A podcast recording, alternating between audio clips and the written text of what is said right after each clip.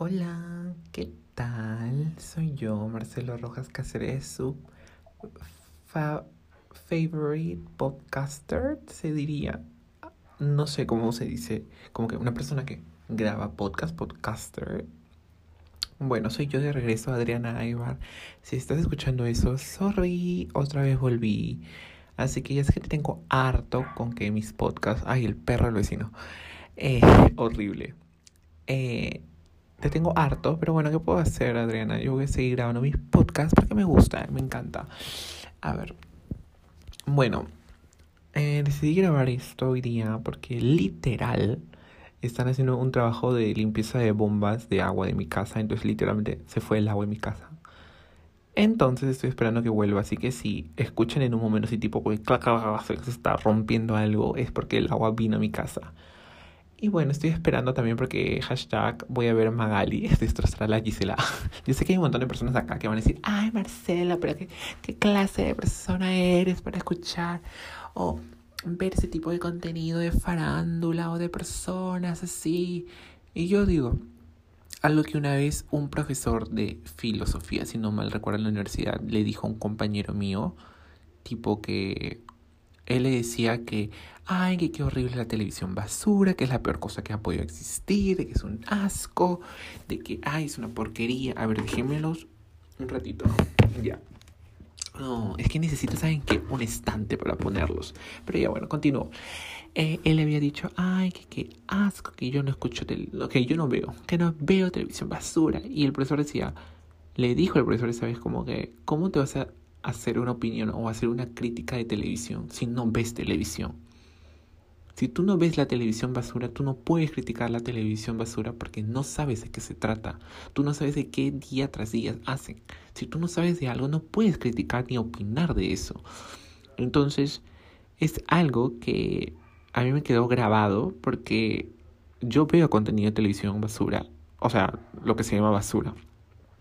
Pero sé que es entretenimiento, sé que es fake, sé que no, o sea, no, yo sé que estoy entreteniéndome, sé que no estoy aportando nada a mi vida.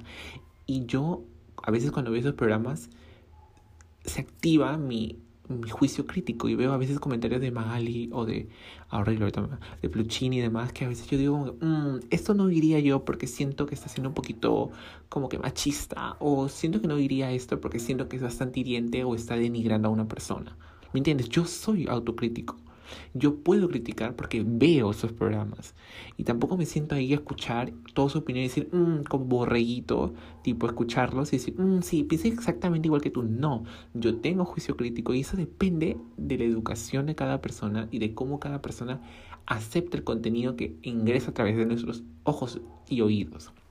Entonces, voy a ver a la Gisela hoy día, no, a la Gisela no, a la Magaly, rajar de la Gisela y voy a ver qué tal, qué cosas dice. Así que eso, y además es entretenimiento, todo es fake, en mi opinión personal, todo es armado, no todo es armado, pero lo que me refiero es todo show, es show business, es show. En televisión es eso, y es morbo, el morbo vende, y mientras que siga vendiendo, me acuerdo que una vez otro profesor en la universidad, que me enseñó un curso de audiovisual, me dijo como que, ahorita disfruten, porque ahorita ustedes son los directores, ustedes son las personas que mandan y hacen la propaganda, o sea, en los trabajos, ¿no? Que ustedes quieren. Pero en la realidad esto no es así. El que manda es el que paga. El que manda es la persona, el anunciante. Si el anunciante no quiere que salga esto, no lo vas a hacer. ¿Me entiendes? Entonces, eso no. Todo verlo desde esa perspectiva. Y bueno, es un poco el update y también siento que voy a decir otro update de mi vida. Y es de que justo estaba viendo, y lo voy a decir públicamente porque la verdad siento que este podcast lo escuchan muy pocas personas, creo yo. El problema es que yo veo un número de personas que escuché ese podcast tanto en Spotify y no sé si en Apple Music, en Apple Podcast. Y me sale que es una cantidad pequeña, pero normal, pues porque yo tampoco quiero, o sea, 50 millones de personas no me van a escuchar, claramente. Pero sé, o sea, como que mi cuenta no está asociada al podcast, tanto en Spotify como en Apple Podcast, así que yo no veo las estadísticas reales, solamente veo un número, entonces es una larga historia. Pero bueno, lo que les estaba diciendo es de que... A ver, ¿cómo cuento esto? Una vez, cuando yo era chico, una chica X que me odiaba en el colegio, se me imagina, se llama Regina George, me dijo, yo era Regina, por si acaso, una vez me dijo como que, ay, de lo que más presumes es lo que más careces. Y en esa época como que yo no lo entendí bien, y como que, o sea, como que dije, ¿de qué está hablando? Porque la verdad no lo entendía. Y más que todo se refería tal vez a la forma en que yo me vestía, a la forma en la que yo hablaba, a la forma en que yo gastaba, ¿me entiendes? En la forma del estilo de vida que yo tenía. En esa época como que tenía ese estilo de vida y listo, lo tuve por bastante tiempo y normal, no hubo ningún problema. Yo no pretendía ser alguien que no era, económicamente hablando.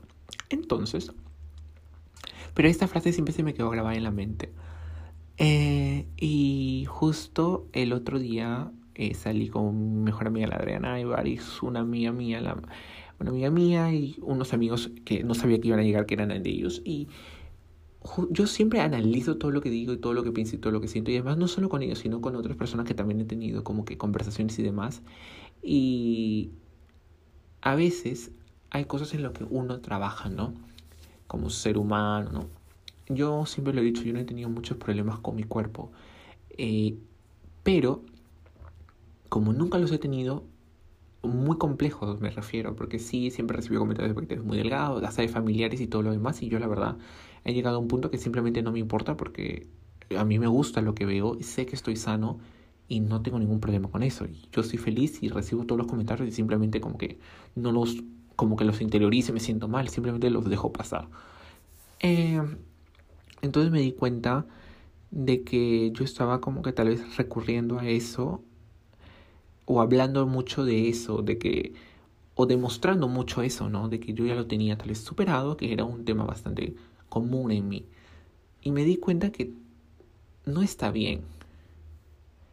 Y no sé si está bien o no está bien, lo sigo pensando, pero más que todo a lo que me refiero es, cuando tú superas algo, cuando tú ya te sientes cómodo en algo, y decirlo públicamente a veces también puede afectar a otra persona que no haya superado eso. Puede ser que durante todas estas conversaciones que yo tenía en el último mes y que yo haya tocado este tema, hayan personas dentro de esa conversación que no se sientan cómodas con su cuerpo. Y en vez de yo ayudarlas y decirles, apoyarlas, como que, oye, yo también lo superé, tal vez les suena presuntuoso o les suena petulante que yo hable de esa forma, ¿no? Acerca de un tema que tal vez para ellos es más difícil de superar. Entonces, eso me he dado cuenta. Y es algo que yo criticaba y que no veo, ¿no? Yo, lo voy a decir porque no tengo ningún problema, pero yo sí antes veía, y a lo largo de mi vida he visto distintos tipos de personas, amigas, amigos, etc. Y a veces yo veía distintas personas que presumían sobre algunas cosas, o que decían, no económicamente, sino como que, ay, yo soy el más esto, o yo soy la más inteligente, o yo soy más el esto. Y a veces como que en vez de ayudar a la otra persona a superar, tal vez ese problema, por ejemplo, yo no tengo ya problema con mi cuerpo, lo vuelvo a repetir, pero si yo le hablo a una persona que sí tiene ese problema y yo lo único que hago es presumirle que ya no lo tengo, ¿me entiendes? Es también volver a trabajar en mí, y eso es algo que me he dado cuenta de que, y siento que es bueno que me haya dado cuenta de que yo no necesito tener que tocar estos temas, porque siento de que he llegado a un punto en el que simplemente no me importa y que tengo que recurrir a hablar a otras cosas y simplemente no, tal vez, presumir eso, mis logros. Y está bien sentirte orgulloso de tus logros personales y que hayas avanzado en tu vida, porque yo me siento orgulloso de varias cosas que he tenido que superar, pero no tengo por qué decirlos públicamente. Si lo quiero decir está bien también, pero en mi opinión personal a veces siento como que, y si la otra persona se hiere o se ofende porque no se siente conforme con su cuerpo, y yo estoy ahí diciendo, sí, me siento súper bien. ¿Me entiendes? A veces puede sonar feo y no sabemos la realidad de otras personas. Siento que más que todo para cuando conoces personas nuevas. Porque cuando ya tienes un círculo de amigos, y eso es lo que me pasó, como que últimamente estaba saliendo con un círculo de amigos recurrente, casi siempre. Entonces cuando me tocó salir con personas que no conocía, personas nuevas, sí fue un poco chocante porque no sabía tal vez qué temas tocar y qué temas no. En cambio, con mis personas o amigas o amigos que siempre salgo, saben muy bien que yo hablo de ese tema y saben muy bien que yo no lo estoy presumiendo para hacerlos sentir mal. Entonces sí, también eso, ¿no? Como que tener mucho cuidado con que lo que hablas y con lo que dices, porque hay que ser empáticos con todo y saber que no todos están pasándola bien y ya, ¿no? Y quería hablar de otro tema, pero preferí no meterme ahí o dar un ejemplo, porque No sé, sino que no quiero tirarle shade a nadie. Ah, me encanta yo. La Adriana ya sabe a quién. Ah, jaja, horrible. Pero no quería tirarle shade a nadie. Y bueno, eso. También, a ver, ¿qué puedo comentar? Ah, también esta semana me he dado cuenta de que yo siempre lo he dicho, yo me expreso a través de la moda o de la forma de vestirme. Yo soy una persona que se expresa a través de eso. O sea, hay personas que se expresan a través de su escritura, que escriben. Hay personas que se expresan a través de su trabajo y demás. Yo me expreso a través de la moda. Entonces, durante este último tiempo de mi vida, yo me he sentido... Y siento literalmente, y tal vez esté mal, que yo ya viví mi vida. O sea, que ya tengo como 50 años y me tengo que jubilar y ya irme. Y tipo, como que esto sé que no está bien, ¿no? Porque tengo 21 años. Ay, horrible, pero tengo 21 años y mi vida recién tal vez está empezando. No me voy a morir mañana, o al menos no lo sé, porque uno nunca sabe. Pero lo que me refiero es que todavía soy joven y tengo una vida por delante y yo ya me siento como un señor de 60 años. Entonces... ¿qué ha pasado conmigo? Lo reflejo a través de mi ropa. ¿Y cómo me di cuenta? Me puse la vez pasada un jean, una chompa marrón y mi saco de cuerina, que es un modelo clásico, es un modelo antiguo, clásico, que me lo puse y literalmente me veía como un señor que va a misa los domingos de la comunidad cristiana. Entonces literalmente me quedé como que, esto no está bien. Y si tú te vistes así, estás súper bien. Si te sientes bien, súper chévere. Pero me refiero a mí. Estoy juzgándome a mí mismo. Me di cuenta que no, o sea, en qué momento, y sí, o sea, había un momento en mi vida, más cuando yo tenía menos edad, en el que sí he experimentado con un montón de texturas, un montón, he jugado mucho con mi cuerpo, y es algo que mis amigas me dicen, Marcelo, pero tú dices que has subido 10 kilos, pero nunca te lo veo. Es que yo ya sé disimular 10 kilos, yo sé cómo aparentar tener 10 kilos más, y sé cómo aparentar que tengo menos de 10 kilos de mi peso ideal. Yo lo sé, porque es algo que he trabajado durante mucho tiempo acerca de cómo distribuir el peso de tu imagen en distintas prendas, cómo jugar con el equilibrio y balance que tiene tu cuerpo. Entonces, para mí, yo sentí que ya había acabado esa etapa y tipo como que hay toda esta corriente de comprar statement pieces, pero aparte comprar basics y complementarlos. Pero también siento a veces que este tema de los trends es muy importante para jugar contigo mismo con respecto a la moda. Y que literalmente yo ya me estoy vistiendo como abuelo y quiero cambiar ese estilo, quiero hacer nuevas cosas, quiero ponerme distinta ropa. Pero a veces también digo, ¿sabes cuál es el problema? Ese estilo de vida es, uno, muy consumista. O sea, pagas un montón de... Y lo segundo es gastar dinero, es bastante dinero en ropa. Porque tienes que... comprarte un montón de ropa y esa ropa es trend y luego la tienes que botar, o yo hago mi closet sale y hay personas que le gusta porque, consejo, si tú ves un trend y te gusta pero sientes que solamente lo estás usando por el trend, no compres la prenda porque eso no está bien. Si tú ves un trend y te gusta una prenda y lo sientes que lo vas a usar por años, cómpratela, porque y así pasa de moda y si tú lo vas a seguir usando, cómpratela, pero no compres por trends. Entonces, al momento de descubrir o jugar un poco con la moda, a veces caes en este vacío, en este hueco de consumo en el que tienes que ir todas las veces a comprar a Zara o a H&M, estas tiendas de fast fashion, todos los fines de semana o cada 2 semanas que hacen reposición para poder estar a la moda y poder jugar con ella. Y dirán, Marcelo, pero no, es que puedes comprar vintage. O sea, yo antes compraba vintage, pero... Y sigo comprando vintage. Actualmente no lo hago. ¿Por qué? Porque no tengo una relación, sino que... A ver, no sé cómo decirlo. Ahorita con el vintage estoy un poquito así como que... Estamos un poquito distanciados. Porque el problema del vintage es de que, al menos aquí en Perú, porque yo veo, o sea, videos de España y otras personas que van a thrift shops alrededor del mundo, y como que en otros países la gente bota o dona su ropa en buen estado. Pero acá cuando botas o donas una prenda es porque ya está bien rota, porque ya está bien machacada. Y tipo como que sale siempre en los videos de donación de dona un par de zapatos que esté bien. No vayas a donar un par de zapatos con 3 huecos y vas a pensar que eso es donación. ¿Me entiendes? Eso es lo que pasa mucho acá y tal vez, según lo que yo veo a través de redes sociales, no pasa tanto en otros países. Entonces, la ropa de segunda mano, al menos aquí en Perú, casi siempre tiene manchas, casi siempre está algo roto, dañado, malogrado, algo fuerte. Tiene una mancha o tiene algo porque la mayoría de personas, según lo que yo pienso, botan la ropa acá en Perú porque simplemente ya no les sirve. Ese es el punto, cuando ya no te sirve algo, lo botas.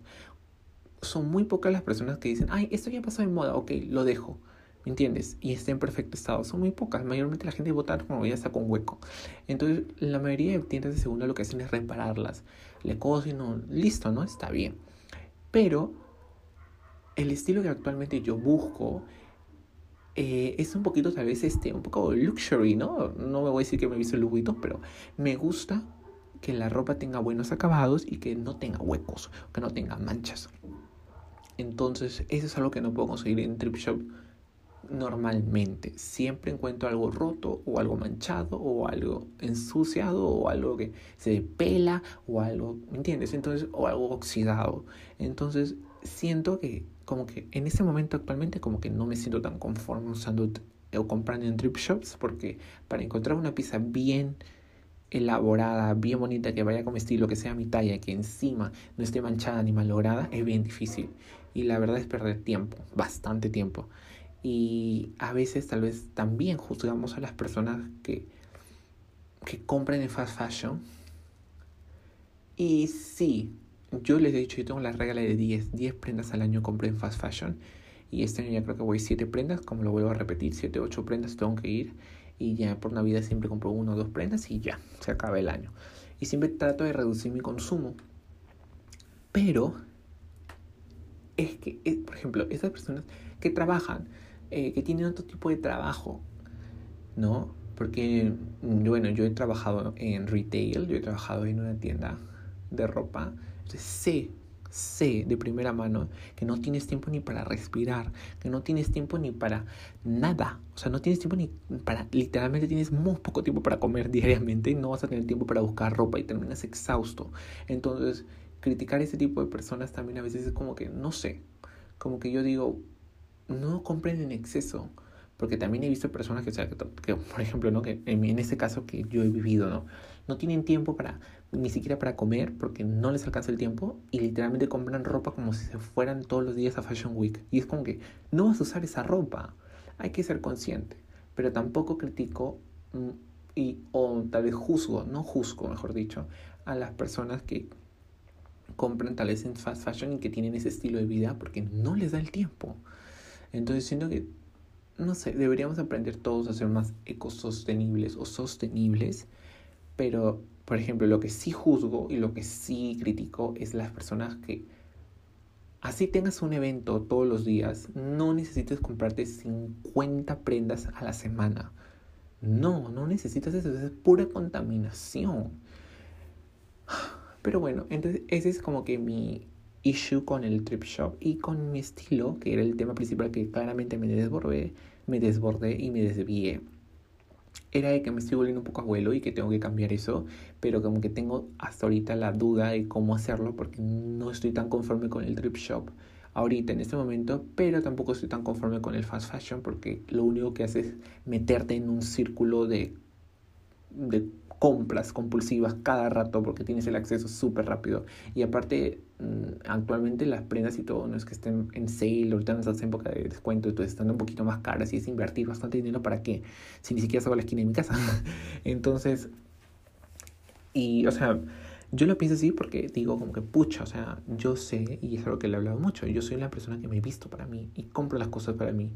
Yo no me importa si no salgo o si salgo, ¿me entiendes? Por eso es que yo soy como que lo quiero comprar, pero de ahí recuerdo y digo mejor yo prefiero pensar como que no tengo nada que hacer, así que no necesito ropa. Pero realmente a mí no me importa si no tengo nada que hacer, porque realmente a mí me gusta. Entonces estoy en esa encrucijada porque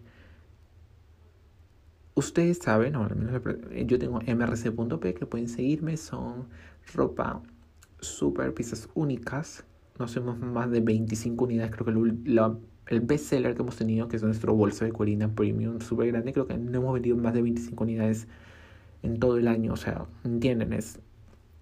Son pocas unidades. O sea, 25 personas en este país van a tener ese bolso. Entonces alguna gente me dirá, Marcelo, pero ¿por qué no te haces tu propia ropa? Ya que tú sabes coser y hacer. Yo me hago mi propia ropa, pero el problema es que hacerte tu propia ropa con los detalles y los acabados que yo quiero, y que mi estilo de vida, más que mi estilo de vida, mi estilo con respecto a moda actualmente requiere, es muy trabajoso hacerlo. Entonces literalmente pierdo semanas O sea, sin una prenda puedo demorarme una semana. Y yo tengo que trabajar para MRC. Entonces, sí, no puedo estar perdiendo tanto tiempo. Entonces, por eso la única opción más rentable es fast fashion, lamentablemente. Y aparte porque la moda, al menos yo no he visto... Si algunas de esas, ustedes saben, alguna marca peruana de hombre que venda ropa que no sea este estilo streetwear, lo cual yo no critico porque también quiero comprarme ropa de streetwear, que no vende streetwear de hombre, me pasa el dato y que no sea tiendas él o tiendas Adams, o sobre las tiendas él y tiendas Adams, pero es que no, en este momento de mi vida no quiero ese estilo, tal vez en un futuro sí, pero entonces eso. O sea, alguien sabe de un emprendimiento, me dice, porque la verdad yo no veo emprendimientos de hombre, ropa para hombre no existe, que no sea streetwear, todo es streetwear en hombre, y me parece espectacular, pero como que yo qué hago, qué compro, no puedo ir, y al único lugar donde recurro es fast fashion, porque no hay otro lugar, porque la moda es europea, porque esas tiendas son europeas y traen ropa de otros países, y a pesar así seleccionan prendas que pueden venderse en nuestro país, no es de que traen todas las colecciones. Por eso a veces cuando hay gente que viaja a otros países y trae ropa y nunca llegan a Perú porque se selecciona qué prendas van a venir acá para poder venderse más, porque todo es un negocio. Eso no es una ONG. Hay gente que piensa que, ay, no, ¿por qué hacen eso? Es negocio, todo esto es un negocio. Es plata, la industria de la moda es, si no me equivoco, la segunda que mueve más dinero en el mundo. No, es la que más contamina, la segunda que más contamina o la primera. Pero es una de las industrias que más dinero mueve, la industria de la moda. Entonces, tener en cuenta eso. Y bueno, el main topic de hoy era contarles la historia de cómo me desmayé. Justo estaba viendo a un chico, a un influencer colombiano, si no me equivoco, que yo lo sigo y me encanta. Cómo se viste super streetwear. Entonces él creo que tiene un contrato con Fashion Nova Men, que es bastante difícil conseguir porque la verdad que... tener un contrato con una empresa de marca de ropa de hombre es casi nulo. No veo muchos influencers de moda o que tengan contratos. Entonces, ese chico contaba su historia de cómo se desmayó. Y yo dije, yo tengo un montón de historias que contar, la verdad. Pero esta es una historia que siento que puedo contar sin tener tanto shade. Ni tanto así como que, ay no, qué vergüenza. Les voy a contar cómo me desmayé. Yo, durante toda mi vida... he tenido 3 operaciones, está horrible. Y ninguna de estas operaciones después nunca me he desmayado. A ver, nunca en mi vida me he desmayado, excepto por esta vez que les voy a contar. Pero yo hasta ese entonces, yo nunca me había desmayado. Nunca había sentido o había tenido la sensación de desmayarme. Creo que solo más o menos una vez cuando me sacaron sangre y yo me pongo muy nervioso. Entonces como que se me baja la presión y como que siento que me quiero desmayar, pero... me saco sangre cada no sé cuánto tiempo para hacerme un análisis. Entonces, casi nunca. Pero yo nunca me había desmayado completamente. Nunca me había pasado. Entonces, yo nunca pensé que me iba a pasar esto. Pero a ver, les cuento. Mi papá tenía una amiga, una señora que había conocido, que era una amiga, y que tenía su familia con sus hijos y todo. Y nos invitó a su casa en una zona muy bonita, que era el balneario de Santa Rosa en Ancón, pero era una zona bonita porque sé que también he visto en televisión como que la vez pasada, como que hay zonas, casas que estaban invadiendo, algo así, no vi, pero no, ella vivía como que al frente del mirador, o sea, bien bonito era su casa. Entonces nosotros íbamos y fuimos con mi papá en un taxi, súper elegantes con mi hermana, ¿no? Todos guapos, todos nosotros. Y... yo no sé cuántos años tenía, creo que tenía 15 o tal vez menos. Y o sea, como que no sé, no me acuerdo bien si había desayunado. Creo que no había desayunado bien, tipo como que no me alcanzó el tiempo y tipo como que tomé un té o algo así, como que me vine y ya fui nomás al lugar. Entonces estábamos ahí, frente al mar, todo muy bonito. Y o sea, mi historia es bien rápida, pero les voy a contar. Entonces yo estaba así, súper bien. O sea, yo estaba súper bien. Había comido, me acuerdo, tengo un pantalón. Fui con el pantalón. Hasta ahorita tengo un pantalón rasgado que yo hice de una tienda de segunda, por ejemplo. Fui con una camisa blanca con unos bordados que yo he hecho más, ¿no? También la camisa de segunda. Y unas sandalias. Me acuerdo que fui así. Creo que he ido 2 veces. Esa creo que fue la segunda vez. Sí, esa fue la segunda vez. Me confundí, ya ves. La primera vez, la vez que me desmayé, fui con una camisa y con un short. Yo era niño, tenía 15 años, ¿sabes? Yo estaba en el colegio, me acuerdo. Entonces, yo tenía bastante hambre y me empezó a doler el estómago. Y estaban hablando de un montón de temas nada interesantes para mí, para un niño de 15 años. Entonces estaba con mi cara de, ya quiero irme, quiero comer y me quiero ir a mi casa y tengo un montón de hambre. Entonces, de la nada, la señora que trabajaba ahí trae limonada. Y yo dije, por fin, porque me estoy cagando de hambre. Por fin alguien trajo que sea agua con limón y azúcar para levantarla. Entonces la señora me dijo, ay, sí, si quieren, soy el otro. Y yo dije, ya, sí, normal. Entonces probé.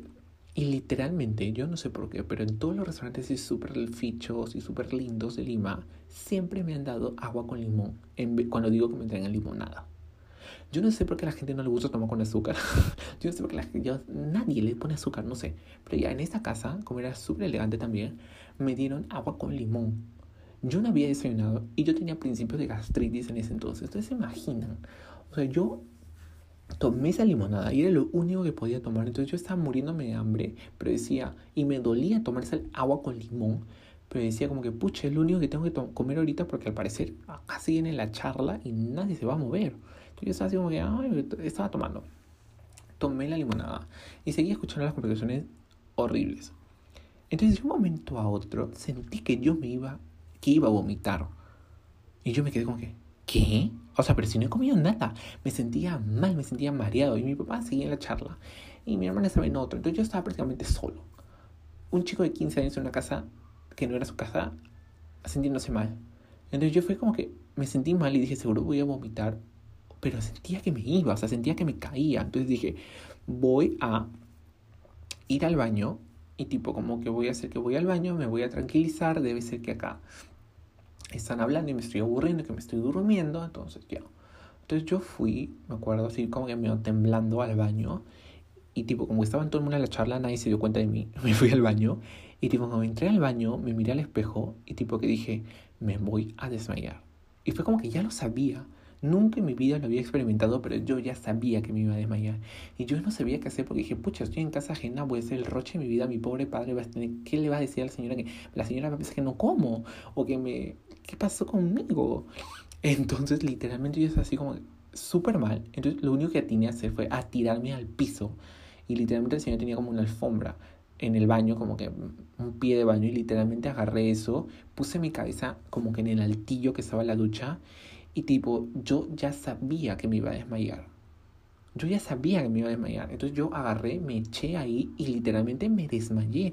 Me dio escalofríos, o sea, empecé a temblar, no escuchaba nada. Tipo, y mis ojos estaban abiertos, pero se pusieron negros. Yo no veía nada. Y lo único que yo escuchaba y sentía era mi mente. Era una locura, fue una locura. O sea, yo, tipo, estaba muerto literalmente en el piso de un baño de una casa desconocida. Y yo en mi mente, o sea, es que te lo juro que yo siempre le he dicho a todas las personas, yo soy la persona más rochosa del mundo. Y que es tanto mi poder de mi mente y de mi roche, que literalmente asiste en la situación que yo esté, yo por no ser el roche, yo no me voy a desmayar. Literalmente, yo estaba en el piso, como yo les digo, sin ver y sin oír, y lo único que decía en mi mente es, me tengo que levantar, me tengo que levantar, me tengo que levantar, me tengo que levantar, porque no me puedo desmayar en una casa ajena, y no me puedo desmayar, y tipo, como que siento que yo, pasaron como 3 minutos, y yo en mi mente decía, me voy a parar, tengo que ver, y tipo, como que, yo no sé si eso es normal cuando te desmayas, que tipo se te nubla todo y tu cabeza sigue pensando y tú como que me tengo que levantar, me tengo que levantar. Que literalmente fue tanto el poder de mi mente que literalmente me paré y se me fue el desmayo. O sea, no me dieron alcohol, no me dieron, nadie me animó, nadie me dio agua, nada. Literalmente yo mismo me levanté del piso que me había echado y me paré y me miré al espejo y me dije, uff, bueno, esa será una historia para contar. Horrible, literalmente horrible. Y ahí fue donde me di cuenta que el poder de mi mente es impresionante. O sea, imagínense, yo por roche no me desmayé. Quedé mudo, o sea, yo estaba en el piso. Horrible, horrible. Y bueno, sino que no sé si esta historia la he contado antes ya a mis amigos o amigas, pero bueno, es una historia nueva. Y la verdad no sé qué título le voy a poner a este podcast, porque he hablado de un montón de cosas. Pero bueno, mi consejo, y el chico que también que les digo que era influencer, que lo vi, que decía es, coman. De verdad se los digo, Así vayan a cualquier lado, coman o desayunen bien, almuercen bien. Y yo creo que me había desvelado una noche antes, tipo estaba viendo series y demás. Y creo que eso también es importante, duerman bien. O sea, por más jóvenes que sean, porque dirán, ay no, esto pasa cuando eres viejo. No, por más jóvenes que sean y por más todo lo que puedan tener, atléticos y todo, a tu cuerpo tú no lo engañas. Y cuando tu cuerpo no duerme y no come, te vas a desmayar. Es fijo, o sea, yo nunca pensé que me iba a desmayar, pero me desmayé. Bueno, me desmayé como 2 minutos, 3 minutos y tipo me levanté yo mismo. O sea, imagínense la fuerza de voluntad que yo tengo. Por eso yo soy el valor de la perseverancia.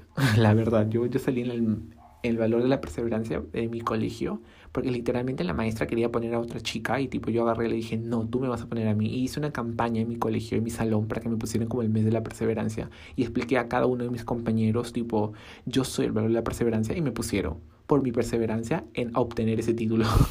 Horrible yo.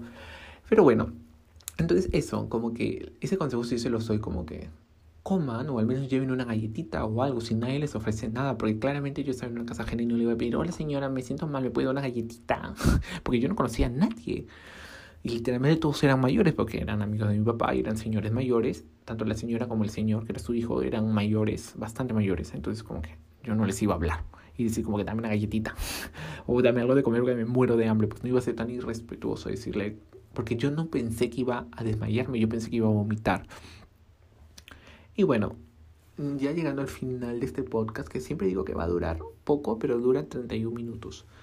Así que, bueno, no sé qué título le voy a poner, como vuelvo a repetir. Espero que alguien lo escuche. Y bueno, algo que estaba hablando con mi amiga la Adriana. Un shot por cada vez que digo bueno, horrible. Pero el otro día estaba hablando con mi amiga Adriana y le dije como que, ay bebé, te odio, horrible. Pero más que todo es que también necesito como que, no sé, conocer a nuevas personas, nuevos amigos. Así que si llegaste hasta aquí, shout out to you. Y más que todo, no sé, si quieres ser mi amigo me puedes escribir en Instagram y decir, hola Marcelo, escuché tu podcast y quiero ser tu amigo. Y yo, me cago de risa, nos cagamos de risa juntos. Y tal vez agendamos una cita en un café, me cago de risa. Pero sí, bueno, eso. Igual, o sea, yo la verdad cada vez que alguien me escribe, como que a mí me da, te lo juro que no es por ser malo, pero a mí me da cosita cuando la gente me escribe, porque a veces yo soy muy nervioso y muy ansioso y tipo como que si alguna vez me has escrito y tipo no te he respondido es porque borré tu mensaje. Y te lo digo explícitamente, tú ya sabes quién eres. Y varias personas, bueno, son varias personas que he hecho eso, porque me pongo muy ansioso simplemente de tener que responder a alguien que no conozco. Y no porque sean malas personas o porque me caigas mal o porque me des asco ni nada. No, es simplemente que yo tengo problemas técnicos. Entonces, sí, he eliminado tu conversación. Entonces, si quieres volver a hablarme, háblame. Si quieres ser mi amigo, háblame. Dime, hola, ¿qué tal, Marcelo? ¿Qué tal? He escuchado tu podcast, me encanta. Porque realmente las personas que escuchan hasta este minuto del podcast es que quieren ser mis amigos reales y que conecto con ellos. Así que, shout out to you. Mentira, no. Y ya no sé qué título, te lo juro que no sé qué título. Me pondré mi primer desmayo, tal vez. Pero bueno, eso quería decirles, que les estaré update en Marcelo Rojas Cáceres en Instagram. Me pueden seguir en TikTok como It's Marcelo RC, porque antes mi cuenta era Marcelo RC, pero yo como fui un estúpido lo borré y tuve que cambiar de zona, es horrible. Y me pueden seguir en mis redes sociales, en el podcast de Lo que sale de mi mente. Y también en TikTok pueden seguir a mi marca mrc.p y en mrc.p también en Instagram. Hasta aquí el podcast de hoy. La verdad, si han llegado hasta acá, como les digo, me dejan un mensajito. Y también me pueden dejar mensajes acerca de temas que quieren escuchar, mi opinión y demás. La verdad, me ayudarían bastante haciendo eso. Y ya, muchas gracias por escuchar. Besitos a todos. Chao.